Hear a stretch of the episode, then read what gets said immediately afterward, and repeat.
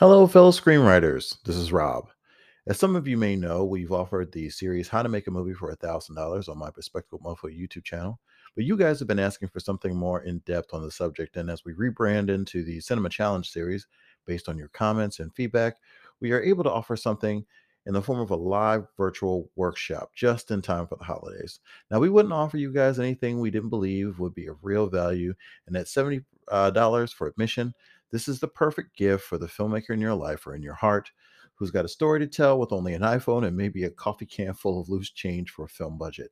You can make that dream come true. You can bring that film to life, and we'll tell you how. Included with admission will be your workshop workbook, and during the workshop, we'll take you through pre production to production to post, starting with how to develop your idea into a workable screenplay, what equipment you'll absolutely need, how to feed your cast and crew on a budget, and where you can get powerful editing software for absolutely free. We break down the dream into workable chunks so that success is achievable, even or especially with a day job. And if you sign up now before the holidays, we will also shout out your film. All you have to do is send us the trailer for a thousand for your thousand dollar or micro budget feature within a year of taking the workshop, and we'll promote you on our various social medias related to the Bespectacled Mofo content, as well as the YouTube channel itself. To sign up, visit the link in the description for your first step towards telling the story that's burning a hole inside you. There are three dates available in early 2023 but with limited seating, we believe those spots are going to go filled up fast. So again, go to the link in the description or email me at rob at for more details. We can't wait to help jumpstart your cinematic journey in 2023. Thanks so much for supporting us in this new venture. Happy holidays. And now, enjoy the show.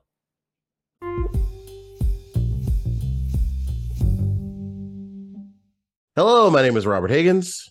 And I'm Kay Tuxford and this is episode 66 of Screenwriting from the Trenches, a podcast about the craft and expression of screenwriting in all of its forms from the perspective of writers just like you. I'm not doing a thing because apparently I'm just like, you know, I'm, you know, I've got, I'm like stuffy. So this is Stuffy Rob doing the intro. Uh, Rob this week, with a cold is a little grumpy, everybody. So, yes, yeah. Um, well, I mean, I'm always grumpy, but I'm, I'm I think I've got uh, extra umbrage this week. Um, mm this week we're talking Christmas movies. Um, somehow uh ongoing controversial topic as to what can can like uh consists of a Christmas movie, uh, which we're gonna address in a little bit. But first, as always, we must discuss what is screenwriting Twitter, a Twitter about this week. Take it away, Zach. It's just another day in screenwriting drama, screenwriting drama, screenwriting drama. It's just another day in screenwriting drama. It's another day in screenwriting drama. And we're back. So, uh, first thing this week, uh, Tom Cruise broke the internet. Kate Tuxford, you didn't see this. Uh, no, you apparently missed I, this. I'm so sorry. Yeah, I was doing a lot of Christmas shopping this week and less time on the internet. More time. Yeah, um, Tom Cruise broke the internet at the beginning of the week he uh he was showing off uh i guess some stuff from mission seven because uh, they did mm. mission seven and eight back to back and they did this entire little featurette about the biggest stunt in the movie um where tom cruise rides a motorcycle off of a cliff into a base jump like he rides the motorcycle literally off of a cliff no wires. And then wow. it goes into a base jump where he like uh you know, he like flies off the motorcycle and then like, you know, a couple hundred feet down, he like hits the parachute and glides to where what I don't know how it fits into the movie. They don't tell you how it fits into the movie. Um but yeah, he uh people were just like, "Yeah, Tom Cruise is insane. Like I know he's a terrible person, but he's still cranking out the hits." Um, and uh, you know, I'm sort of uh, that's sort of where I am about Tom Cruise. Like Tom Cruise is obviously a terrible person. Um, his sins are legion and has been well documented in other places. Just Google it. But like you know, I I I've always I've said this, and it's a hill that I'm not necessarily going to die on, but it it is it is what I believe. I fucks with Tom Cruise because Tom Cruise is willing to die for us. He is willing to die him and Jesus get our right? fifteen dollars at the at the cinema. You know what I mean? Like that's that's where Tom Cruise lives. As long as you're giving it up, Tom Cruise is willing to die for us, much like Jesus. Um, since this is Christmas, you know, uh, Tom Cruise is willing to die for us, and I'm I'm here for it. I'm sort of you know, but then the the the thing where it didn't get fun, you know, because you know immediately comparisons of this, p- people are like Tom Cruise is the goat. I will admit that he is certainly in the the pantheon of action movie heroes, um, no question. But they people started comparing him to Jackie Chan, and I mm. I will I, I, won't have that kind of slander. We won't no. have that kind of slander. No, uh, no, no, no. He can't hold a candle to the. No, there's there's no. Mm-mm. No, I'm sorry, no. I'm sorry, no. Well, like also, also like mm, there's an entire team working with Jackie Chan that like they're like his family and he loves them and they're like they're just you know they work so hard for this uh i i don't know. I just mm, and then well, it's not just that. It's like you know they were talking about the fact that like tom cruise is you know he's working with teams of people but jackie chan is the lead. He's the guy coordinating the stunts. You know what i mean? Yeah. He's not the tom cruise is the guy who's like i want to do this. Jackie chan is his thing is i'm doing this. And yeah. then people are like how do we keep jackie alive? You know around that, that's because Jackie's yes. about to do a, a, like a fight scene on top of a moving train. Um, you know what I mean, like that kind of thing. Or Jackie's gonna throw himself into a moving car, um, you know, or or, or drive a moving car through an entire first village. shot of the film. So yeah, you know, gotta get it right because he needs yeah. to film the rest. Yeah, I was gonna say it's it doesn't hold a candle, and I think like no, and no. I I would say even though like ooh the stunts are very badass, and I'm I mean again, Tom Cruise is willing to die for, so I'm not gonna hold that against him. But when you watch a Jackie Chan film, especially I'm like just thinking of like all my favorites, like I grew up with in the '90s, like they're so creative and inventive. Like you can kind oh of oh just God. sit there and be like, okay, I have this ladder. How can I beat up five guys with a painter's ladder? Like, right, exactly. Including climbing it in the middle and kicking people on the way down and stuff. Like it's it's it's, it's insane. Like, no, no, no, no. Insane. The inventiveness yeah. is insane. Yeah, like let me just you know I everybody sort of fell in love with Jackie from Rumble in the Bronx, and then there was oh, just oh, yeah. sort of like that that like back uh you know the backwards move through his catalog and then all of his movies got re-released under different names and things like that but you yeah. look at like his early stuff like you know police story and police story 2 and it's just like it's not even close it's not even fucking close yeah. it's just insane um you know those the, just the fight scenes um, you know, like any fight scene from any Jackie Chan movie will put the fight scene in in um in uh Mission Impossible 6 to shame. You know, where Henry Cavill right. is uh reloading his arms. You know what I mean? Like, okay, but you ever see Jackie Chan beat up somebody with a shopping cart? Like, come on now. It's yes, yeah. It's like a, it's yeah insane. I'm trying to think. I was trying to think of like who is my like where was my first Jackie Chan movie? Now that you you've got me on that, I'm just like looking. Okay, police stories here. I have to say, I'm probably First Strike. I definitely watched way Ooh. too many times. First Strikes is good. First Strike uh, is good. Yeah, I had it on DVD, and I just was like, yeah, uh, all the time. Anyway, uh, yeah, I don't I I think it's you know, it's kind of reminds me this is the same sort of like when people are like, You're the goat, kind of reminds me how like um Jennifer Lawrence said she was like the first female action oh, star. Yeah. And you know, we're like, yeah, you're uh, right. Ripley Ripley did never happen. That yeah, woman no, in an yeah. exoskeleton Linda in Hamilton, not a thing. Yeah. Uh Sigourney Weaver, not a thing. Not a thing. Yeah. Um, so I, I think it's just that short sightedness sometimes people get where they're like they're really excited but they don't necessarily haven't seen this like pantheon of movies because we're talking 30 40 year old movies. And so they, they want to express their excitement but they don't know always what they're talking about. Yeah. Yeah. Uh, okay so, I, I also get excited and sometimes don't know what i'm talking about. So i'm mm-hmm. empathetic but they're wrong. Yeah speaking to people who don't know what they're talking about the community is starting to wonder uh very vocally after the whole um HBO Max and and also not just HBO Max, but um well more like Warner Brothers. Um, but the fallout from the well, the, the stuff coming down from HBO Max and Starz and Netflix, where like people were sort of wondering like, why are we doing this? Um, and they were like, "Oh, how do we combat this? What are we supposed to do?" You know, and uh, the the general consensus is nothing because people, you know, they've got us all out here poor. Um, you know, and we're all working to try to get you know checks, and that's where the checks are, so to speak. Um, I mean, I don't know. I don't personally believe that. I believe that there are there there are checks at, uh, in other places, but that's that's not this podcast. But anyway, the people are sort of like wondering like what we're gonna do because you know this as we sort of head into like no one seems to disagree that we're gonna have to strike, that there's gonna be a writer strike. That's I mean um I would say I am 99.999% certain, especially considering the dealings at Warner Brothers Discovery. There the link between the people that they're you know the projects that they're not keeping and the right. projects that they've taken out of HBO Max are projects where there was better deals for the writers. Mm-hmm. So mm-hmm. um, it's pretty obvious that if writers don't strike and demand those better deals, they're not going to be given willingly. Right. There seems to be like a big so like everybody in the industry seems to be headed towards it's really weird. Like everybody knows there's a strike coming. And there's yeah. like I've never seen that before.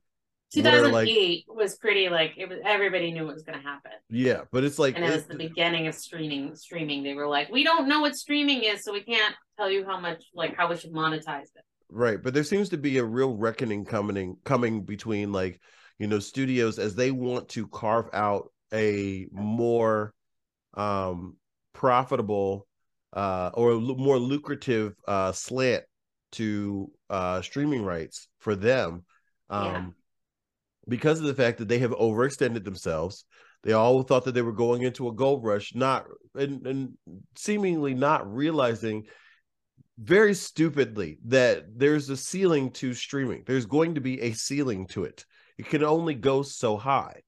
Yeah. Like I don't, I don't know how they thought that they you know because when you have a, a like um, I think Adam Conover was saying that they have a model that's built on eternal growth, and that's just not the case. No, because uh, did you ever watch? It was a very short show, but I thought it was just really funny for corporate America. Better Off Ted.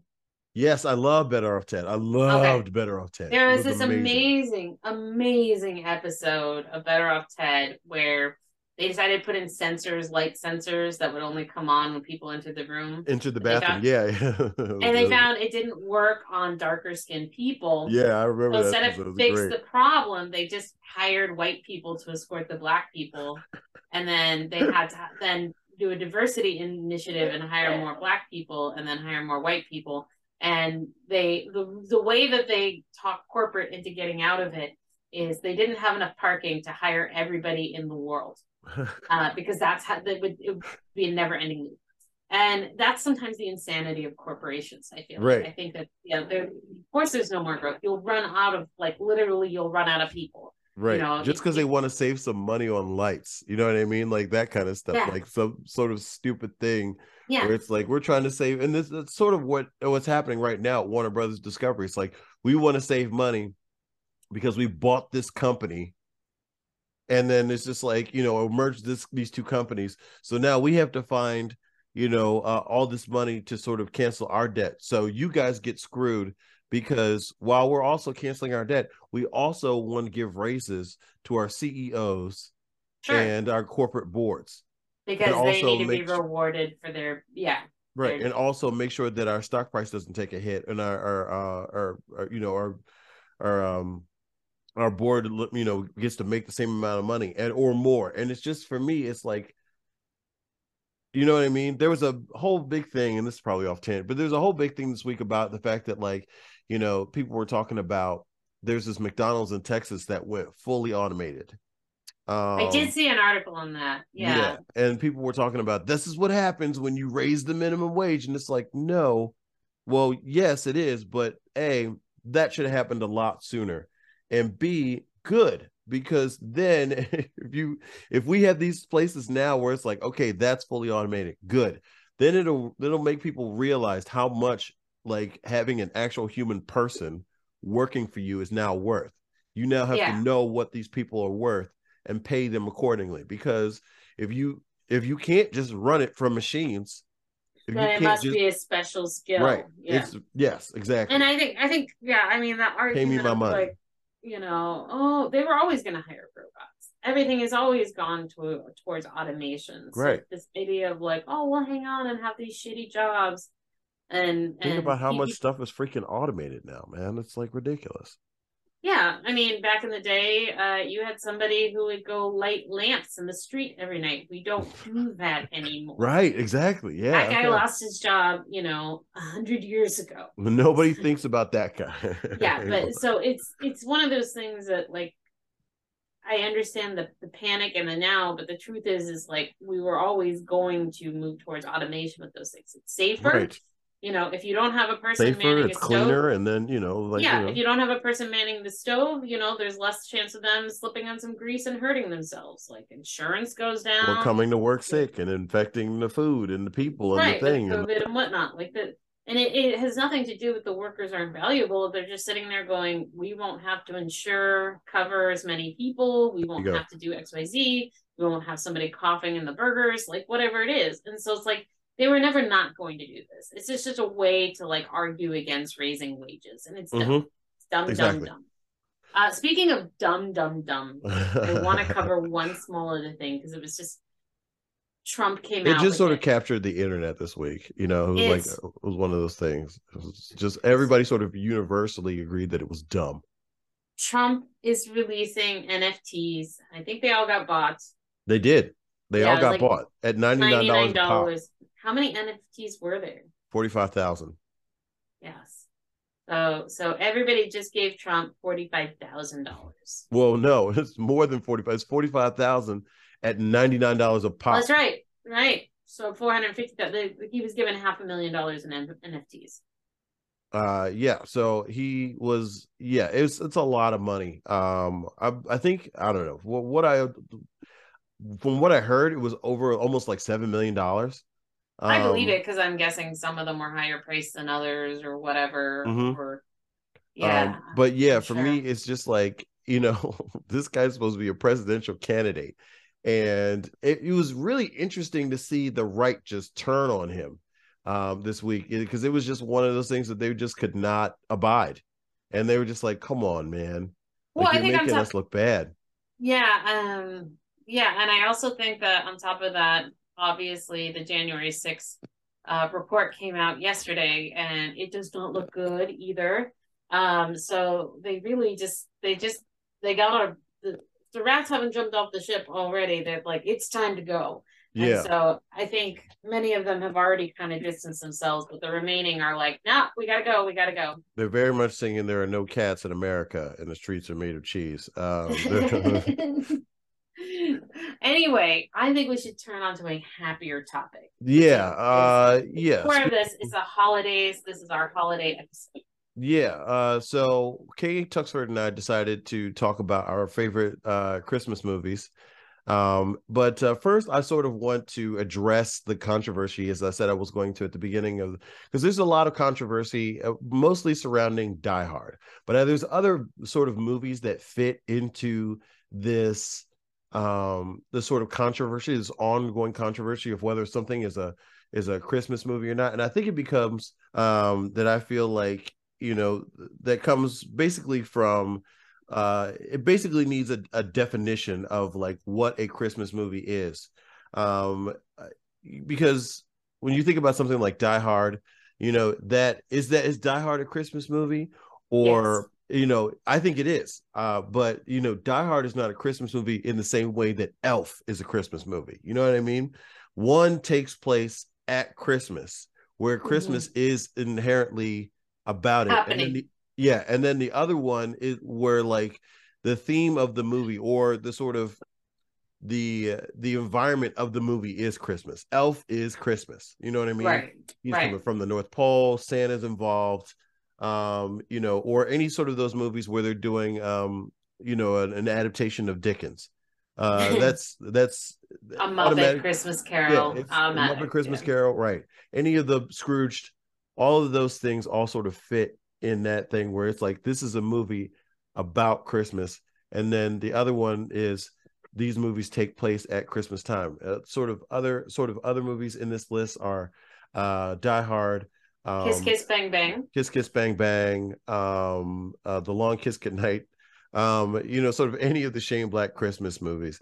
Um, you know, but you there are, but then again, you also have other things like um like the holiday is a movie is that like it is one of my favorite christmas movies. I love it to death but I don't know if it's necessarily a Christmas movie. Like it's not like Love Actually. I would, it, of course, is a Christmas movie, obviously, but like I don't know that the the holiday, even with the title The Holiday, even with it taking place at Christmas, is the same type of Christmas movie as something like an Elf.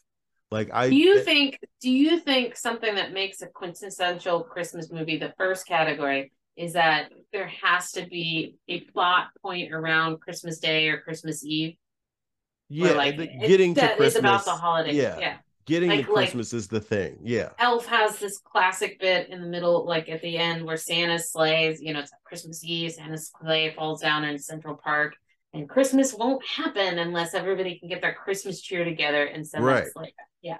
You like movies that take place around Christmas. Sometimes they even jump to New Year's Eve. Like they'll yeah, jump. Like Bridget Jones's Diary is one I was thinking of. Yeah, it starts at a Christmas party on Christmas Day. It goes for years. it winds up, I think, on Christmas Eve or something. But like, yeah, it will jump. I think the next scene was like New Year's Eve. It yeah, it jumps right Day, to New Year's, Year's Eve. Yeah, yeah, there's a there's a couple of different things like that where like you know they're, um, you know they then the the characters just like end up up. Oh, we're just jumping to New Year's Eve.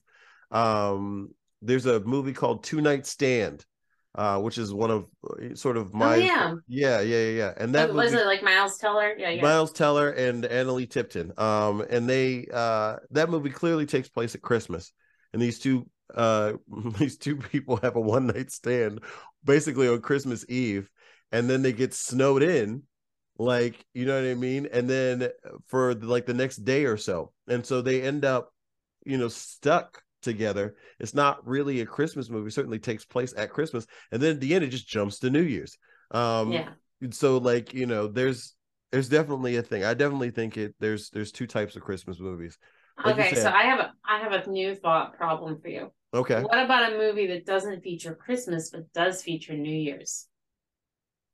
Harry uh, Met uh, Sally. Uh, Harry Met Sally. Yeah, Harry Met Sally. I, I I put it in the category of uh of New Year's movie.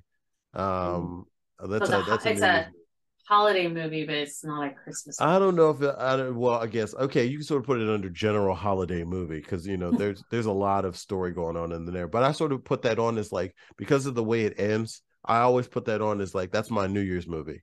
Um, yeah, it's very much like a you know because they end up singing the whole thing. It's not really so much of a Christmas movie.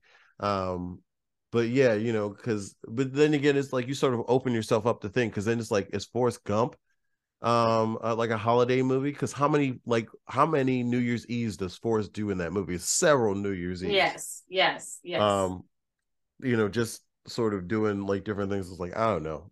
I, I don't know. But so like, i think i think there are christmas movies that have christmas as a plot point and there yeah. are christmas movies that happen during christmas. Right. Right right right um, and I think I think usually anything involving Santa uh is like you know uh, like jingle all the way is a christmas movie not a die-hard christmas movie but is like because because you're trying to get directly to christmas like right and he's trying to buy a perfect present for his kid right. under the christmas tree so it's right. all about doing the christmas ritual mm-hmm. yeah mm-hmm. um yeah, or a Christmas story is like quintessential. It's oh, really yeah. just a countdown to Christmas totally. morning. Yeah. Uh, yeah, if you're yeah, and your character, uh, yeah, Home Alone, same thing, Christmas movie, not like you know, like whatever and stuff like that. It's sort of it's right there on the edge though, but it's like trying to get to Christmas. That's all the whole thing. If the movie ends like right there, like it's trying to directly get to that like Christmas Day kind of thing. Um, yeah, but it does get to Christmas Day, and it does get to you know what is the thing like the kid gets the thing he wants for Christmas. Yeah, what is the meaning? Thought he Christmas wanted to be and, alone. Yeah, yeah, yeah. But he really wants his family. I always yeah. think it was hilarious that like you know Catherine O'Hara and, and Home Alone like she does this whole thing, and like um like trying to get back to Kevin, and then the family comes in like five minutes later. This woman has been like hitchhiking rides with poker players Yeah. Um, and like John her family Candy, just comes over like, yeah. oh, we got on a plane. Like the one that you didn't want to wait for, like that turned out to be the one that you should have taken because we would have got here right at the same time. Classic. Uh, Classic. Yes. uh yeah, whoever a little bit of reality for you in the middle of that movie. Uh right. right. Yeah. Okay, so so Rob, do you have I'm gonna count are we doing top five Christmas top movies? five Christmas movies. But we have to define are we doing category one, two, or both? Uh, it just doesn't matter. Like, what's your yeah, okay. whatever your these are sort of personal, so it's like it, you want to you, you want to do one, then I'll do one. So sure. like, who, what's your number one? Uh, of course, it's Die Hard. Um, I watch it every Christmas. I do not miss it. Um, I just it for me it is uh just not only is it the the best Christmas movie, the best Christmas movie, it is also um just the screenwriting is amazing the the everything about it is just absolutely perfect. It's one of the, there are very few perfect films um in the world. I think Die Hard is one of them, and it just it works for me on all levels. There's not a moment I think of, of fat on it. Everything is purposeful. There are setups and payoffs. The acting is is phenomenal. Fucking yeah. Alan Rickman, that is his first film. That is his first film, and he is just like he's just like I'm gonna knock it out of the park. I'm gonna be iconic. Right. He is he is the he is the villain upon which most other villains in action movies are built. Like everybody's trying to li- to live up to Hans Gruber. He is absolutely fantastic. Yeah. And he's menacing and hilarious and intelligent and the, and, and the yeah, and then the, the dialogue is quippy and right. fun. But it, you know got, what the yeah the thing that I love about Die Hard is the thing that most action movies don't seem to do. It's the thing that I really love about action movies. It's like the hero has sort of a plan, the villain has a definite plan, and you're watching these two people like they're getting in each other's way because each one of them is doing the plan. And as they do it, like, you know what I mean? Like they're interrupting each other, but it, it feels organic. It doesn't feel like because each one of them is coming at it from a different way. At no point yeah. does it feel scripted. You know, yeah. this is happening because this is happening. This is happening because this is happening. And this ordered this, and this right. got in this way. Yeah. It feels so organic. Everything that work, everything that happens in the movie feels so organic, and nothing in it feels contrived. And so for me, you know, like the moment that I really love is like you know, where he's trying to get the whole like the the the cops the stop, and then the the they reroute the cops, and you see them go into like a donut shop, and they're just like, oh my god, it's so terrible. And then he gets like one cop, he gets one cop, but then that cop gets shot at, and he starts screaming to the high heavens. Then you get all the cops. You know what I mean? Right, that's right, what right. would happen.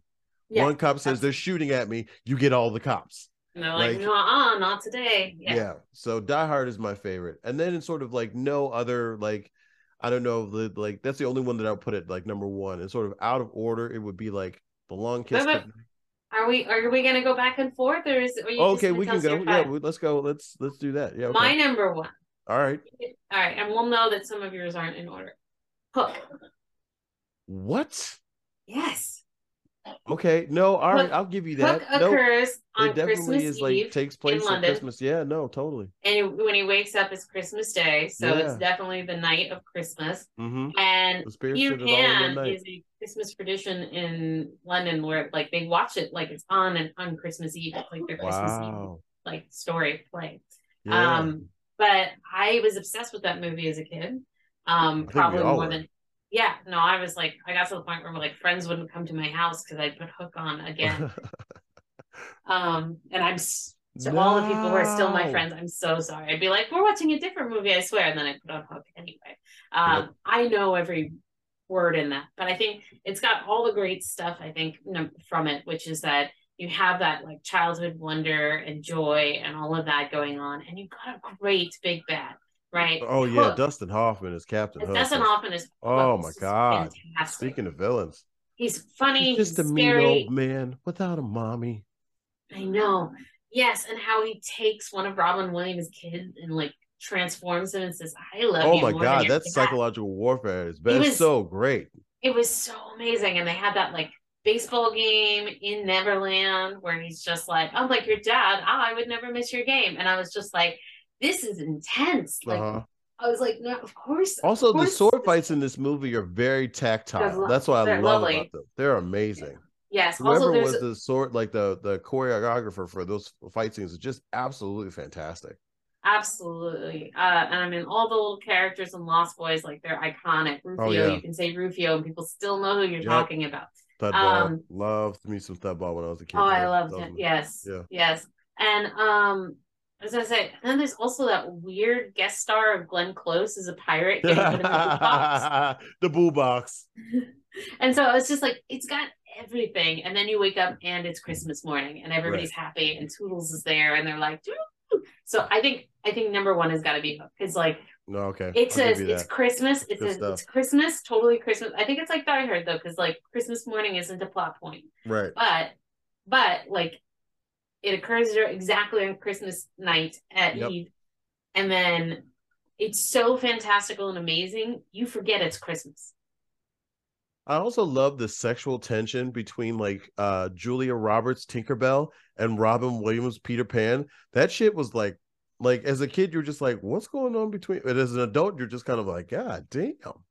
There's definitely some kind of like I wonder if we got like a Peter Pan hand job. You imagine kind of a know like a Rob this is a very special Rob path you're going down right now. I just think that I mean I just don't think I think I don't work. know I'm, I'm, gonna get I'm gonna get hit by Amblin for that one. I'm gonna, we're gonna get we're gonna get emails.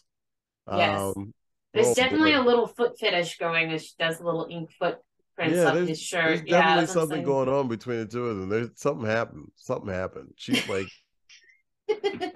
Well, like, he was a boy when he was there last, so calm down. No, now he was a, a teenager when he left. He was a full-on teenager. You watch okay. that movie. That boy was like 13, 14 years old when he leaves and then, Neverland. Yeah, it's like, and he leaves Come Neverland on. to go make out Come with the girl on. who's asleep. Yeah. You know Never what 14 year old boys are like. Get the fuck out of here. No. I'm gonna pretend, but yeah, you're right. Okay. okay. So that's my number one, minus all that disgustingness you just put in there. Thank you. Sorry. All right. What's your what's the number? What's the second one for you? Not necessarily number two in your. Uh, I'm gonna have to go with Elf. Obviously, um, just choice. Yeah, because it's it's drop dead funny. I mean, uh, that was Favreau's like big uh break. Um, you know, Swingers, you know, obviously did things for Favreau, but once he would did that movie, he was minted as a as a Hollywood director. Yeah, um, he's fantastic um, doing his own cameo as as uh, James Caan's doctor. Um, but yeah, Will Ferrell's just murdering it. And then I've I literally you can reduce people to tears just be like, thanks, Mr. Narwhal. You know, people are like laughing their asses off. It's really, really funny. Um, it just, you know, and um Ed Asner is Santa Claus. Just come on, man. It's just is yeah. it Ed Asner as Santa Claus? I'm pretty sure it's Ed Asner as Santa Claus. Who's the dad? Uh, James right. Caan. That's James Caan. Yeah, it might be. I'll have to look it up because he has uh, a beard. But, and then, of course, the villain of the piece being the New York, uh, like police, the, the Rangers. It's so great. Uh, it's yeah, so say, great. Obviously, obviously, the antagonism is mostly between. It's a buddy comedy. It's between dad and son. Right. But in classic buddy comedies, often they unite to go up against the worst evil. Evil. Think of like Toy Story, Buzz and Woody have to battle Sid, you know. Sid, yeah, at the end. So there's Sid. Then, you know, is, here comes these park rangers. but but specifically the horses. Yes. It's, it's the rangers they don't talk about. They talk about how violent the horses are, and you're like, great. oh, yeah, and it's it's like you just hear them like Elf man, yeah. like that's a that's it's, a crazy fucking movie. It man. is on my list as well. I wasn't gonna make it number two, but I will match you and say Elf as well. We just rewatched it while we decorated the tree this year, and it is it it holds up. Yeah, it does. It really like does. people and people come out of the room and go, I didn't know we were watching Elf, and by the end, like everybody's there. They're like, yeah. we're in, we're we're in this. It's really really funny. Yeah. And it just and that, it just works. Like every part of it works. And then the ending is very satisfying. It just it just, you know, it's it's one of those family movies. Because James Caan does an immediate, but I like that that sort of part where he's just like, I don't care if you're like, this is what happened. Like you are ruining my life. And right. just like, and then Peter Dinklage, Oh my god, the Peter Dinklage cameo. Oh classic, oh my god. Classic cameo. It was amazing. Holy uh, shit. Oh my god. Uh just amazing. Yeah, love it. Watching love it. Peter Dinklage just attack somebody, rightfully so, was mm-hmm. just amazing. Uh, and Angry you're on Dinklage, yeah, you're on Dinklage's side here. Like I want to see Dinklage take on Bill Ferrell just kick his ass. No, you want to see it. Yeah, um, he's and, not and Santa. Um, just the whole thing. Yes, yes. I, I mean, I, I think there's so many really great set pieces, and you do like I think it's like a quintessential mall Santa movie too. Um, and and then yeah, it's just it's just so much fun. Um, yeah, it's so much fun. That's a, let's make it a solid number two. Okay, what else is on your list? Um, okay, uh, the holiday. Uh, of course. Yeah, I every year you tell me how much you love this movie. I do. I love this movie. I like. I you know it like Kate Winslet. I was all anything she does to get to watch for me. Anything. Absolutely, um, hundred um, percent. She is the goat. Um, and so for me, I'm just, uh, you know, I'm watching her in this movie, and I'm like, but I'm just, I there's something about this movie. I watch it at least once a year, of course, but I'm watching this movie last night with my wife and I'm watching the chemistry between Jude Law and Cameron Diaz, which should not work on paper. And Jude Law is just making this work. I mean, they both are. But there's like this moment where she's just vomiting all of this dialogue onto him. And you can see Jude Law doing this this wonderful acting thing where he's giving her energy, but at the same time, he's trying to like get a word in edgewise as she is vomiting onto him and it's so great. And i'm just like this is just a master class of writing direct of just of craft of all yeah. of it. And i'm just i i'm looking at it and there's like there's like a it's like a at like a 51% on rotten to- tomatoes. And i'm just like fuck you. Who the fuck thought this movie was a piece of shit? And that like it's so smart. Nancy meyers is so smart. She gives this wonderful meet cute to Jack Black, who's also doing amazing work in this movie. Yes. And yes. Kate Winslet. And having him pulling this this eyelash out of her eye, such an amazing meet cute, even though he does have a girlfriend at that point. When you can do something like you can put chemistry between the characters, even though they're with other people, like that's good writing. You know what I mean? Yeah. Like, you just like, I want to see these two oh yeah, Figure right. He's got a yeah. girlfriend. Shit, shit, shit, shit, shit. You know, like that sort of. You know what? It's it's just it's perfect and it's innocent and it's wonderful. And Eli Wallach is in there um as this like you know it's also like a little bit of a send up like they're talking shit about hollywood the entire time so i really love it it really goes for my like cynicist heart like it just it talks so much shit about hollywood while still being like about these are the the movies are the things that inspire us and so I just, with love. Yeah. Yeah. It's I all of it, all the way down. Love it. Everyone is doing work. Cynicism with a gooey center. Yeah, yeah, I love it. Just could not I love it more. It is absolutely fantastic. Okay. I'm also going to toss out. I know you mentioned the Shane Black, but I have to put over a long kiss goodnight. You haven't said it officially on your list yet, but kiss kiss bang bang. Yeah. Kiss Kiss Bang Absolutely. Bang is just a delightful watch. It's, just watch that so good. yeah i i need to for the season. I've been i've been hankering so bad. It's robert downey jr oh yeah. So great. And then yeah. No wait um, wait who's Gay Perry? Oh val kilmer. Kilmer. I don't know yep. what's Van I was uh, like which one? The other one. Um val kilmer who's val just kilmer. like rocks the role. Yeah he's might be one of his it so gay. He's so yeah. gay in the movie, and he just he's playing it. He's not a caricature, but you he's like he's there's moments where he just gets like uh, like I've had like you know dudes that just like are gay Perry, like they're just so good, and he's just like die, and he just like like hates. He gets so bad, and the way like he and Robert Downey Jr. just spar with each other is just it's it's lovely. But I then, I would have watched them in like three more. Yeah, just over and yeah. over again. I would like you said like if they did like a series of movies where it's just like those two, like a like spin off of that, I would just watch them all because they were absolutely hysterical. Yes, um, and and of course it is a Christmas movie because it's yep. during Christmas. And the first robbery has like a little jingle all the way vibe, which is while they're robbing the place, Robert Downey Jr. tries to get a present for his kid. Yeah. And his buddy gets shot and he accidentally wanders into a casting session and which starts so weep, great. I love the part where the cop comes in and is just like, what the oh wait, good luck. And you're like just like that's that's so Hollywood. Um, it's so Hollywood. And then they come and it's Hollywood in Christmas in LA. Everything is like dark and cynical. And I've read the script of this movie, uh, and um, it, like there's a point where like they where like Shane Black is talking about uh Robert Downey Jr. like as he's trying to make his way into the casting audition, and there's a literally a line in the uh, where uh where Shane Black describes Robert Downey Jr.'s character as "Look at me, oh, I'm so fucking nonchalant." it's like, yes, classic Shane Black script. Uh, yes, it's so good. Yes. Yeah, it's, and I I love all the characters. It really pops. The mystery's fun.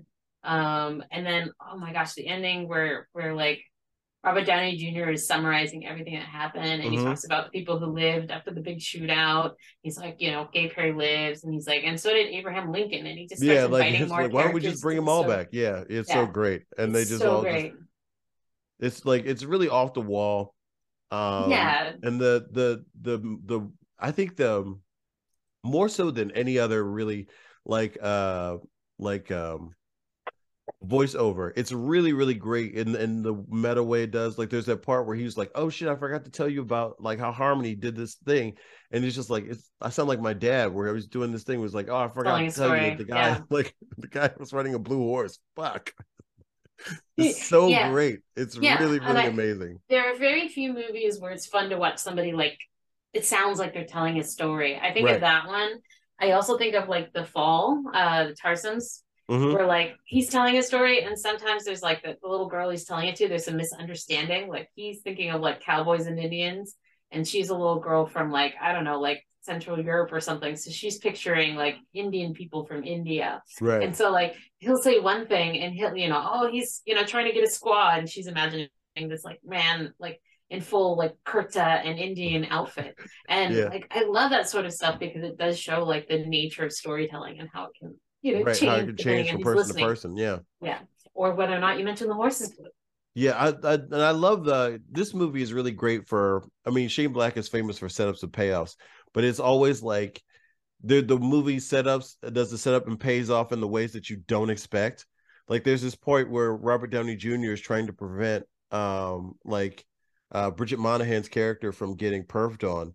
And he gets he gets super tough, and you're expecting it to be Robert Downey Jr. You know, he gets into a fight with this guy, and then he's going to kick his ass. And then the next thing you see is Robert Downey Jr. getting his ass kicked, and yeah. just taking him to town. And uh, then the girl, like Bridget Monahan, ends up walking off with the asshole who kicked him, who was perving on her in the first place. It's really, really funny. Where you're just like, wow, that is that is absolutely what would happen in real life. It's just like it just works. All of it works. And the dialogue is just razor sharp. There's there's that there's a great line where like uh Bridget Monahan was like, oh wait, the blonde, the blonde's pathetic. Because, well, for starters, she's been fucked more times than she's had hot meals. You know, I heard about that. It was neck and neck, and then she skipped lunch. Like the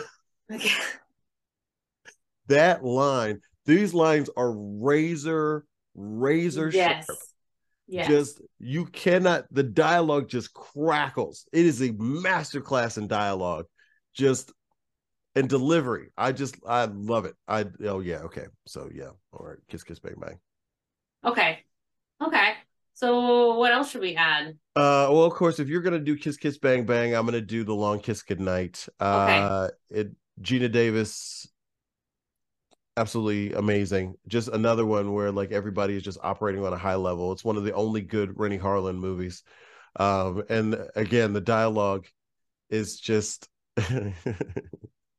your dog, yeah, Alice. What's wrong with the dog? Simple. He's been licking his asshole for the last three hours. I submit to you that there's nothing there worth more than an hour's than an hour's of attention.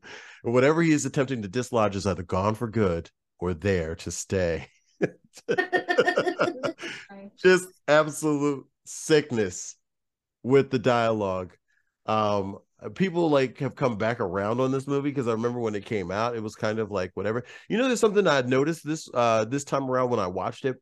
Um, everyone that tries to sexually assault the main character gets killed. Every oh. single one. There's like a there's like a definite feminist statement that like Shane Black is making through this whole movie, and like like well, you know, just about the fact that Charlie is like one of the biggest um uh baddest female action stars like she can go toe to toe.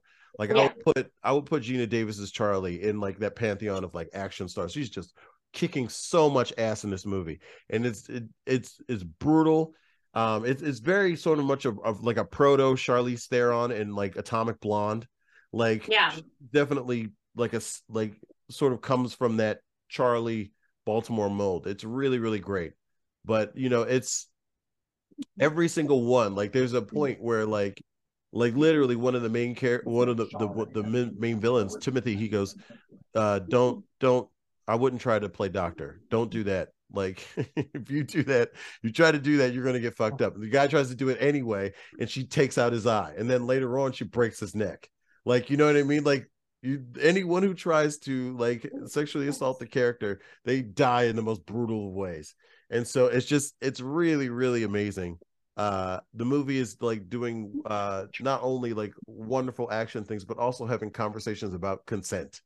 Yes. uh, just absolutely a fantastic christmas movie ahead of its time. And of course just full of setups and payoffs and crackling dialogue. Are you thinking what i'm thinking? I hope not because i'm thinking about how much my balls hurt um Yes, yes. Samuel L. Jackson stealing every scene that he's in. Uh just mm-hmm. absolute so good. Except where where Brian Cox comes in. Brian Cox comes in and then he's stealing the movie from everyone. Um it's just a competition at that yeah, point. They're like, no, just, I'm yeah. gonna steal it. There's a there's an embarrassment of riches in this movie. It is just is is just so good. And you're looking at it and you're just like like the movie in itself, like you're looking at it, you're like, there's no reason for this movie to be this good, but it is. It just is. It's one of those like should just have been relegated to like, you know, like uh like direct to video, like old 90s movie, like that sort of thing. But it is like leagues above most of like action movies that have that they that were made this year. Like it just it's yeah. tactile, it's funny, it's you know the fights feel uh impactful. It's everything that you want and there's character work here. There's character yeah. work that makes you go amazing character i want to see how this happens. Where i think right. a lot of times action films are like oh it's interchangeable. Protag you know has mm-hmm. xyz problem. I'm not that invested. Maybe i'm just feeling that way because like avatar 2 is out but whatever. Um uh, Anyway, okay, so that's a good one. So what so am I? What's at? your uh what's your number four, K Tuxford? My number four, okay. Oh no, I'm gonna I'm going to say this and you are going to mock me, but I am a Love Actually fan. Wow. Okay. I love uh, Emma Thompson. Alan oof. Rickman also doing a really great performance of a confused man who wants to cheat uh, on Emma Thompson, which is forbidden. Um, I'm very mad about that stuff. We do not uh, cheat it's, on Emma. It's stupid. It's silly. It's it's it's got all like there's a million. It's certainly iconic. I will give it the fact that it yeah, is iconic, even I, though that it's. I it's, do it's one trash. year once. A, it's, it's trash. You know what? If you can like the holiday at fifty three percent raw, uh, then I can like Love Actually. And the, the Bill Nighy storyline alone, I would just watch that. Yeah. Yeah. I mean, it's it, it embraces its cheese. It doesn't try too hard to be more than it is. It goes down smooth. And uh yeah, it's not like, like a perfect movie by any means, but I definitely like when it hits Christmas time and it's getting cold, I'm like, well, when am I gonna want watch Love Actually? I like I Jones for it. And you know, there's a lot of really good stuff in there too. And the comedy is really strong some of it. I really like the Martin Freeman storyline. Yeah. Uh that that one so is, cute. Of course yeah. Of course yeah, of course. Would. That's totally me. Um, but it's so yeah. it's so it, it's so innocent and it's like you know they're just like naked together and they're just like trying to it's so great I, I you know i would watch that movie i want to see that movie that's i think that that's I, I think that's what love actually is there's a bunch of good movies inside of that movie but together not so much but you, um just people kind of... will disagree with you. Uh, yeah, I think the problem is, is there's so many cute ones. It's hard for me to just pick one. Mm-hmm. Uh, like I like the I like the prime minister storyline. I mm-hmm. like the I like Emma Thompson's story. I love that they find out we find out at the end that they're related. I love when they go sing Christmas carols looking for Natalie at the end and we see all the other characters on that street. Like it does all these things to bring it back. I think the only one that I'm like, eh, is the guy Colin who goes to the States and winds up with like five beautiful women because they like his accent. I was like, okay, Prince, calm down. Um, but everything else, I was just like, I'm invested, I'm in. Um, so, and I think I think what it does is it basically takes a lot of the tropes or things we expect from a holiday movie and then give us oh and the colin firth one is cute there's just so many little storylines where you're like you get to have all that like christmas cheese but you get to have like a whole platter of it it's like the a one thing like a charcuterie I, board of yeah. christmas tropes the one thing that i really sort of hate about love actually is not really oh. its fault is that the fact that like the the fact that it was so successful and then became so iconic you know sort of brought in like a like a legion of pretenders like Mother's Day and Valentine's Day and like all of these like let's try to shove a bunch of celebrities into a bunch of like a like a pulp fiction Mad Lib style movie where none of this is going to make any sense and none of it is going to be impactful and we're all just this is a clear cash grab to mm. sort of love actually a holiday something else and it's just a bunch of pretenders and that's not the movie's fault because that's yeah. just what Hollywood does but I have to blame the movie for that so it's just, absolutely 100%. I know. I know you do. Uh, do. You're wrong, though. Everyone else okay. gets to forget. Okay. okay. Okay. So, right. what's your number five? Uh, okay. Um, I have to pick at least one. Um, and I do. I watch it every year, and I I watch it because it makes me cry, and it's Scrooged. You got to pick oh. one of oh. the Dickens adaptations. There's a bunch of them. Obviously, you know you've got your Muppet Christmas Carol. You know, you got that's the one, the one I grew up on. Yeah, you and got your Spirited Henry. just came out this year too. Right. There's there's so many of them, and like you know, but for Scrooge to me, like it feels the most real uh of them. I just you know. another thing where like sort of like that gooey center in the midst of like a bunch of cynicism you know you have uh you know um Bill Murray as this executive. He's like excited about the fact that his uh his ad for um their the Dickens, live Christmas yeah. thing, yeah, gave a woman a heart attack and she died. And they're like, you cannot get press better than this. It's so terrible. It's great. No, it's so it is so terrible. And you have Bobcat Goldthwait. Um, is it Bobcat? Is it? Yeah, He's yeah. the he plays he plays the the guy, the guy who gets fired. Yeah. yeah, yeah. He he gets fired, and you know, and then, then comes back with a shotgun. It's so great. Um, it's, delightful. Um, yeah. and yeah, it's Ben's Alfre favorite. Woodard as as his sec as his long suffering secretary, and she's just doing work. Is a thankless role, and she's just eating. Uh, she's eating off of it. And then yeah. at that thing where Bill Murray sort of comes to it, you know, they you know, various people, you know, uh, you know, Michael Caine, of course, does a really great job Muppet Christmas Carol, but like, you know, with that whole moment where like, you know, the the character is supposed to come through after having visited the three ghosts, and it's like, oh, the spirits have done it in one night. But when Bill Murray goes on that that that like that rant on TV, and he was like, I'm ready for this miracle. Like I get it now. I mm-hmm. understand what this is about and he was like and he he sort of frames it in the way that i like that that i feel like this is the way it's supposed to make sense. He was like if you have that feeling and you feel good and you want it to happen every day and then you realize that it's not about christmas and then you know it's like you know that you're not going to be one of those people that says christmas is a fraud. It's just one time a year. It's not. And i was like i sort of get it. He talks about how like you know that you turn this into like like the dopamine hit that you want you know that yeah. this is uh, making you feel better you know this uh, that sort of uh like empathy as a dopamine hit like that's that's the way humans sort of process things. And i really love it like i love it for the realism of it but i also just love it because he seems to be he's like having this moment. He's really there. And i cry every time like he starts getting into it. He just he he like he is he wins me over in that speech every time and I just I, every year I'm like, is this the year where he doesn't win me over? And he's and he does, and I start I just I start tearing up. I just love it. Damn you, Bill yeah. Murray! You did it again. Yep, you did it, Bill Murray. And uh, you know he's by all and large he's just a piece of shit through the whole movie. It's really funny. And he might and, be that way in real life too. Yeah, yeah, but like you know, but it just works. It just it, it works, mm-hmm. and it's funny and it's it's timeless, um, no matter what, and it just absolutely love it. Carol King as the fucking ghost of ghost of Christmas present, as this BDSM themed ghost yes. of Christmas present. Holy shit. Holy shit. Um, Carol Kane. Holy crap. Yes. And uh, Bernadette Peters is also a ghost, right? Isn't she future? I don't know. The, oh. the Ghost of Christmas Future is under a ton of makeup. Oh no, no, so she's present.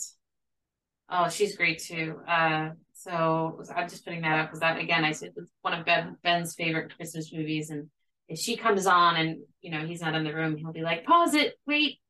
he's like, "Not yet."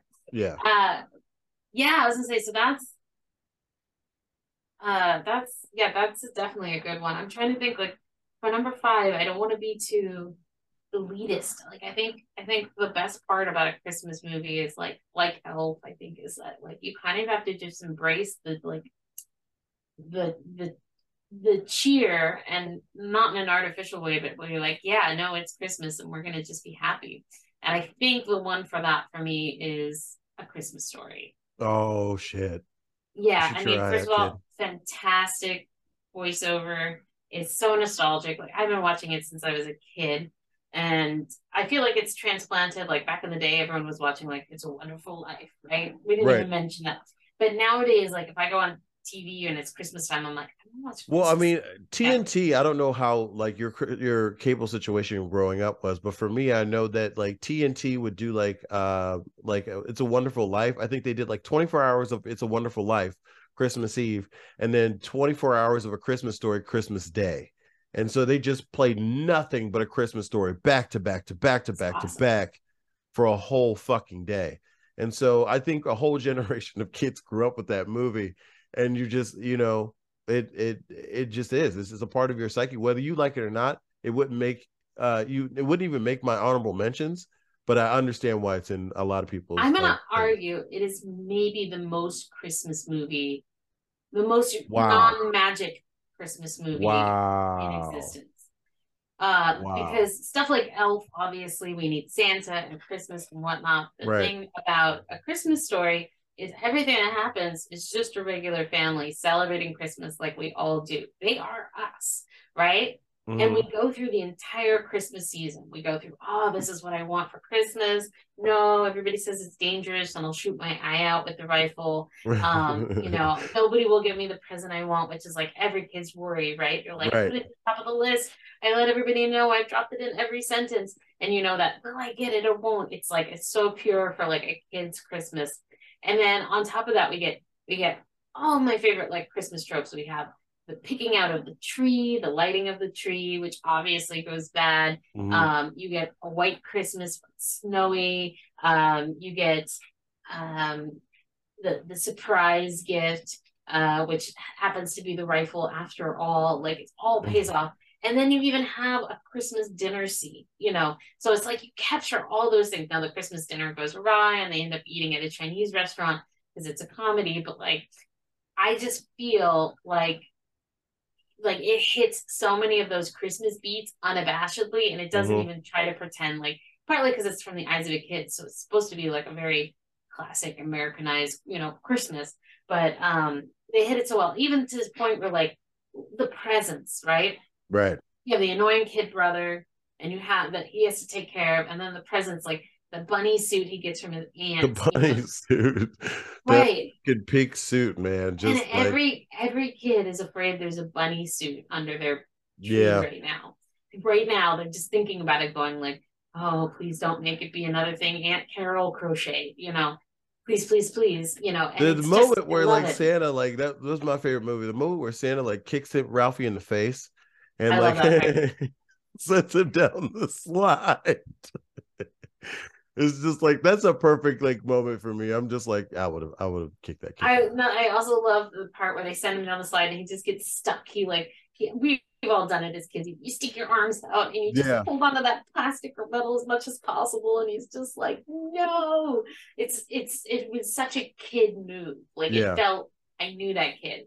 Um, and then you know we have so many iconic things with like like Elf and like these other Christmas movies. You can like say, you know, it's a major award. That's a that's a I mean, yeah. without magic, I think you're right. That that that is probably it might be the most Christmas movie. I'm trying to think of like something that's like more Christmas movie. Cause even something like, you know, maybe like a jingle all the way. Like at the end of the movie, Schwarzenegger's in like he gets like he becomes like whatever man and like ends up Turbo Man mm-hmm. and mm. ends up with a jetpack. Um like a fucking jetpack. He just becomes like a man with a jetpack. And then this the kid's like, my dad's fucking Turbo Man. Like, you know, and even that in itself, like, you know, is a kind of magic. You know, not a lot of jetpacks. Um, but it just kind of is what it is. Yeah, um, I was going to say, but I was going to say, if usually you need some sort of Christmas magic, and I yeah, will argue a Christmas kind story. Christmas magic there, yeah. The magic is the family and the characters, and like I even just saw HBO Max before. Obviously, HBO Max is doing all their stuff. Uh, did a a prequel called A Christmas Story Story.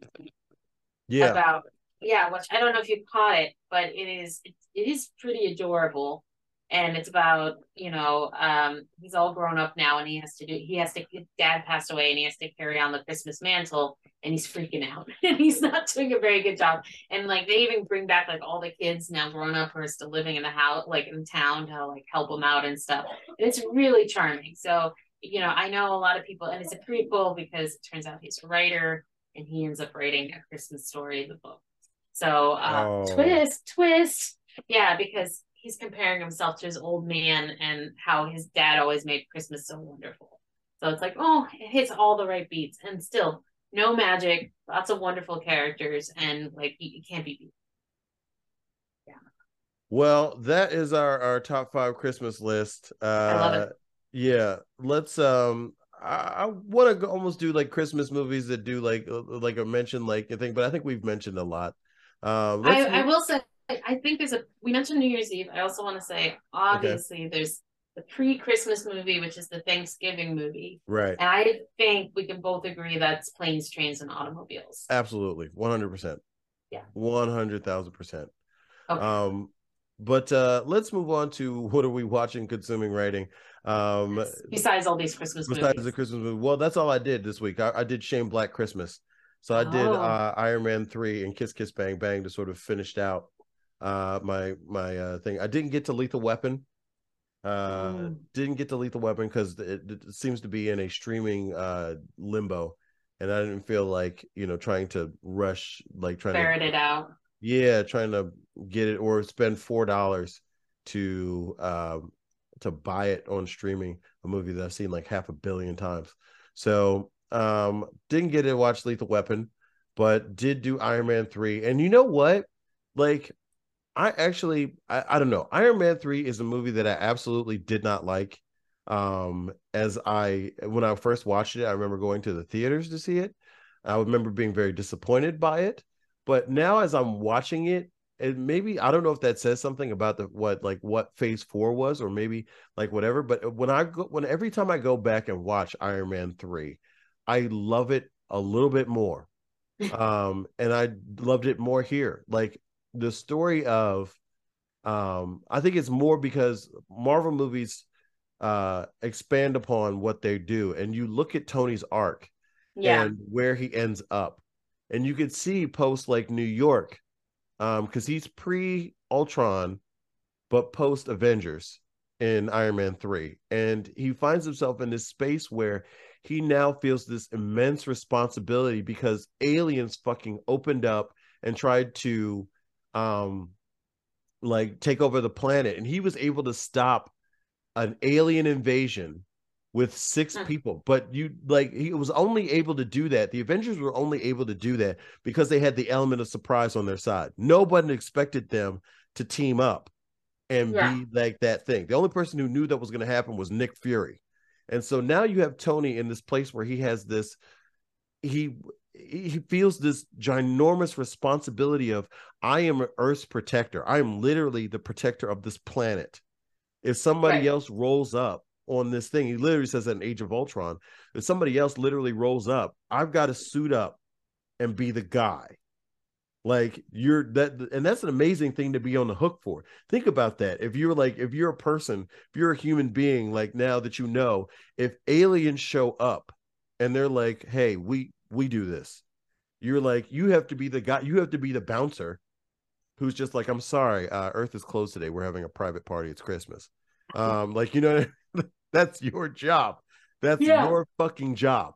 And like tony is just freaking out about that the whole time because he's just been like for him it was like you know, it started. He doesn't feel responsible for anything, and now he resp- feels right. responsible for everything. Well, yes. I mean, he's he's been on a journey. Like before, it was like, okay, sure. I want to be civically responsible. I've been a warmonger. You know, I did this thing, but now I've seen what my weapons can do in the hands of other people. And then it was like, okay, I did this thing. Uh, you know, this is now my responsibility to be this guy. Now to sort of to bring this team together. Now it's like I, you know, what am I supposed to do now? Like, how am I going to prepare for the next attack? Because there's going to be an attack. There's not going to not be an attack. And he turns out to be completely right. You know, obviously, because right. Thanos comes down the thing, but it's like, how am I going to be ready for the next attack? And that is so weighing on him and stuff. Like, it just gets better every time I see it. Like I said, so uh, Iron Man three, uh, Kiss Kiss Bang Bang, worked on finishing my horror script it's really going to come down to the wires. I try to finish it before Christmas. Uh, and that was my week. What about you, Kate Tuxford? Well, I did a lot of movie watching this week, which I'm very proud of myself because I, I looked at my what are we watching last couple episodes and I'm like, oh, TV, TV, TV, which is great. Um, but I am uh two nights ago I made my daughter watch a double feature of Mannequin and Splash. Whoa. I mean, she really. Why did you want to scar your child for life? She will. First of all, she loves like '80s clothing, like it's okay. back in fashion. So I was like, "Well, you should see Mannequin." And then after that, I found out Splash was on Disney Plus, and I was like, "Do you want more?" It's Just basically the same Daryl story. Hannah. Yeah, but she's a mermaid, and you definitely see her butt. And she was like, "Yes." So we did a double feature of that, and now she thinks like the 80s are the coolest thing that ever happened. I would agree so with her. I so I became cool. Uh, I showed her my old landline telephone I had in my parents' house that was oh my was god a piano and all the keys were numbers, you know, and she was like We're gonna have um, to do like an episode once of like things that were like cool, like you know the the like how things have changed in terms of like what is cool and what you look at 80s movies, you know, and stuff like that, and you think about like the way that we talk about consent and things and stuff like that. And you like even the idea of something like Lloyd Dobler, you know, that that picture of him with the boombox was an instant panty melter in the 80s. Now you look at it and it's just was like a symbol of everything that was wrong with that decade. You know, but there's also surprising okay, like like Splash is decidedly very like enthusiastic consent focused Mm-hmm. And she has this big secret she's keeping, you know, from him. And he's like, What could it be? What could it be? He thinks she's an immigrant. So he's like, Oh, are you here illegally? Are you a man? Like, I don't care. Just tell me. And I was like, Wow, very trans progressive, you know, mm-hmm. like, like, and it was just like, it was very He's positive. like, No, I'm a fish. Yeah. And then he's like, Oh, well, that I can't handle. Right. I can't fuck it, a fish. I'm sorry. That's that's just not how we roll. Yeah. Not... So so like it's it's great. Like you also come back and you're like, oh, so you know, there's some there. Not everything is that Lloyd Dobler. Although there was a couple of jokes where, um, you know, you're like, I could hear Melly be like, "That won't fly." Like, no. Yeah. that's that's not anything. That's um, not good. That was delightful. And then I went to the theater last night and I saw Babylon, Damien Chazelle's Babylon. Oh my! Three hours nine minutes. Jesus. and it is I my personal assessment is I have no idea why this wasn't like a very fun, star-studded TV show. Um, like a little mini series or something like that. Like it'd be fantastic. Um, I think first of all, obviously Chazelle works in the film feature medium, so obviously that's probably not his natural go-to.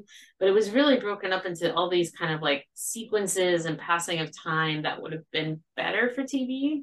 And then the other thing is, is it's so exhausting.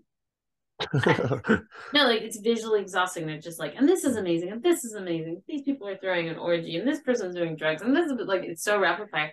After three hours, I had a headache. Wow. Yeah, because my eyeballs were like, "Wow, too much has happened here," and I I don't think that that's. And also, there's like whole the sequences. Excess. Yeah, it's very genre bending, which is great. I I do enjoy that. I on a whole, I think I'm going to give it like three stars because there are things that are really great about it and things where I'm like, I could do it, never seen that again. But the the three sequences that are, I think, the most amazing is one where we see them try to record sound for the first time on a movie set. Cool. And everything goes wrong. It's very singing in the rain.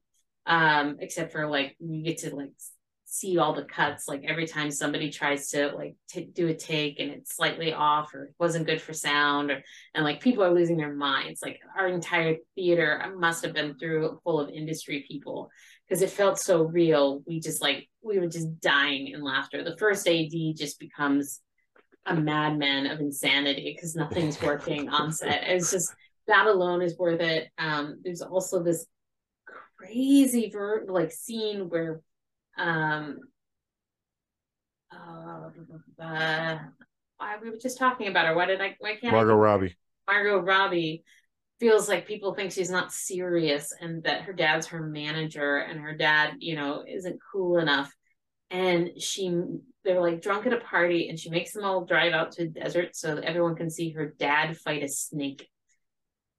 And it goes ridiculously wrong, as you can imagine. And right. It, it's just ridiculous, but it's like almost comes from almost a different movie or something and it's like you have that feeling of like am i watching this? This is insane. Right because normally that kind of a scene would just be like all right well we're just going to take this little brief interlude here to, for a man to fight a snake. No, no it's very indulgent. And then the last sequence which is the weirdest is when tobey maguire shows up and that's let's just say and he keeps applying white face like clown makeup like he could be the next Joker. I I know people don't think that about Tobey Maguire, but after you watch that sequence, you're like that guy could burn the the entire world down and not care. Um, yeah, it's it's insane, and, and he he also is he's playing like a part of like a crime syndicate, and uh, he's pitching ideas to an executive producer about movies, and his pitches are laughably terrible. I can't even, I don't even want to tell you them because you need to experience them in real time. But I would love to have been on set when they decided on some of these. Like one of them, okay, I'll tell you one of them. He's like, um, I think it's Wyatt Earp, but he's like, but Wyatt Earp couldn't read. So like it'd be the movie that he would be, and pardon my French, I'm quoting the movie, retarded. and everybody's just like, since he's this like uh yeah they're like they're like okay okay yeah. okay. And and you know and they, they have to like nod and agree because like this guy could kill them at any moment. And he's like i got more you know and it just it goes from there. So wow. um yeah i'm not going to tell you them all but um it was it was quite the movie. I don't know if i ever have the energy to watch it all again. Um so everybody who goes make sure you get a little caffeine and make sure you can you know, maybe some Advil afterwards if your eyeballs hurt. Um, highly, highly recommend that uh, for self care. Uh, what's our resource of the week, Rob? Our resource of the week, uh, while I am loath to recommend contests or gatekeepers of any kind, uh, this is a you free thing. Know. Yeah, uh, this is a free thing uh, where you can submit your pilot script uh, to potentially carve an avenue to where you can find eyes or just see what sort of state uh, uh, your pilot is in. And this is the Circle of Confusion Writer Discovery Fellowship. Uh, it goes to January 6th. Um, so the I think the holidays is a perfect time for you to get mm-hmm. your pilot in shape. Uh, you got about two weeks and uh, a few hours to get your uh, your script in ship shape for this thing. And like I said, it's free you got to sign up for a profile over on Coverfly and then load it up on Coverfly and then um, let's list it and of course you know that sort of thing. And so in Coverfly, of course, is also free. So head on over there. There's a link in the show notes. Mm-hmm. Um, and you know, polish it on up and get it on over to Circle of Confusion. Uh, then they always get a beat because they produced Eternal Sunshine, and that's one of my favorite movies of all time. Um, And that is our show. Uh, Screenwriting from the Trenches can currently be found on Anchor, Apple, Google, and Spotify podcasts, as well as kevinlmartin.com. Our screenwriting Twitter drama theme song was written by Zach Morrison and used with his permission. And hey, since we're a new podcast, we'd appreciate it if you dropped us a like or rated us five stars on whatever platform you patronize because algorithms. For questions for us that we can and will answer on the show, please email me at robertbespectaclemofo.com. You can also find us on Twitter. I am at bespectaclemofo. I am at K underscore tux. Zach is at Zach Morrison 18. And these things, as well as my YouTube channel, uh, where the Cinema Challenge series, uh, How to Make a Movie for a Thousand Dollars, uh, has been relaunched and it's doing quite well. Some of you have signed up for the um, the uh, the virtual workshop that we're offering right now. Um, and it's been really great. Uh, so I appreciate all of the people out there who've signed up. It, that I really that really means a lot. Um, so if you really want to figure out like how you can work that alchemy of, you know, if you've got a day job and you want to make one of these things into like a reality, and you can, you know, drum up like a thousand bucks, uh, we'll tell you how to do it. And um, so that information will also be in the show notes. Um, thanks so much for listening. We hope that you will continue to do so.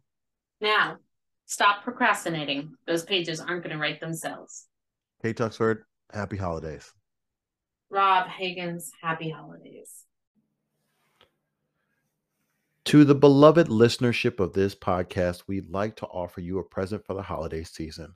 As some of you who have listened to our, you know, final boilerplate uh, we offer a web series on my Bespectacled Mofo YouTube channel, How to Make a Movie for a Thousand Dollars. But some of you guys have been asking for something more in depth on the subject, and as we rebrand into something that we're calling the Cinema Challenger Cinema Challenge series, based on your feedback, we are able to offer something more in depth in the form of a live virtual workshop just in time for the holidays.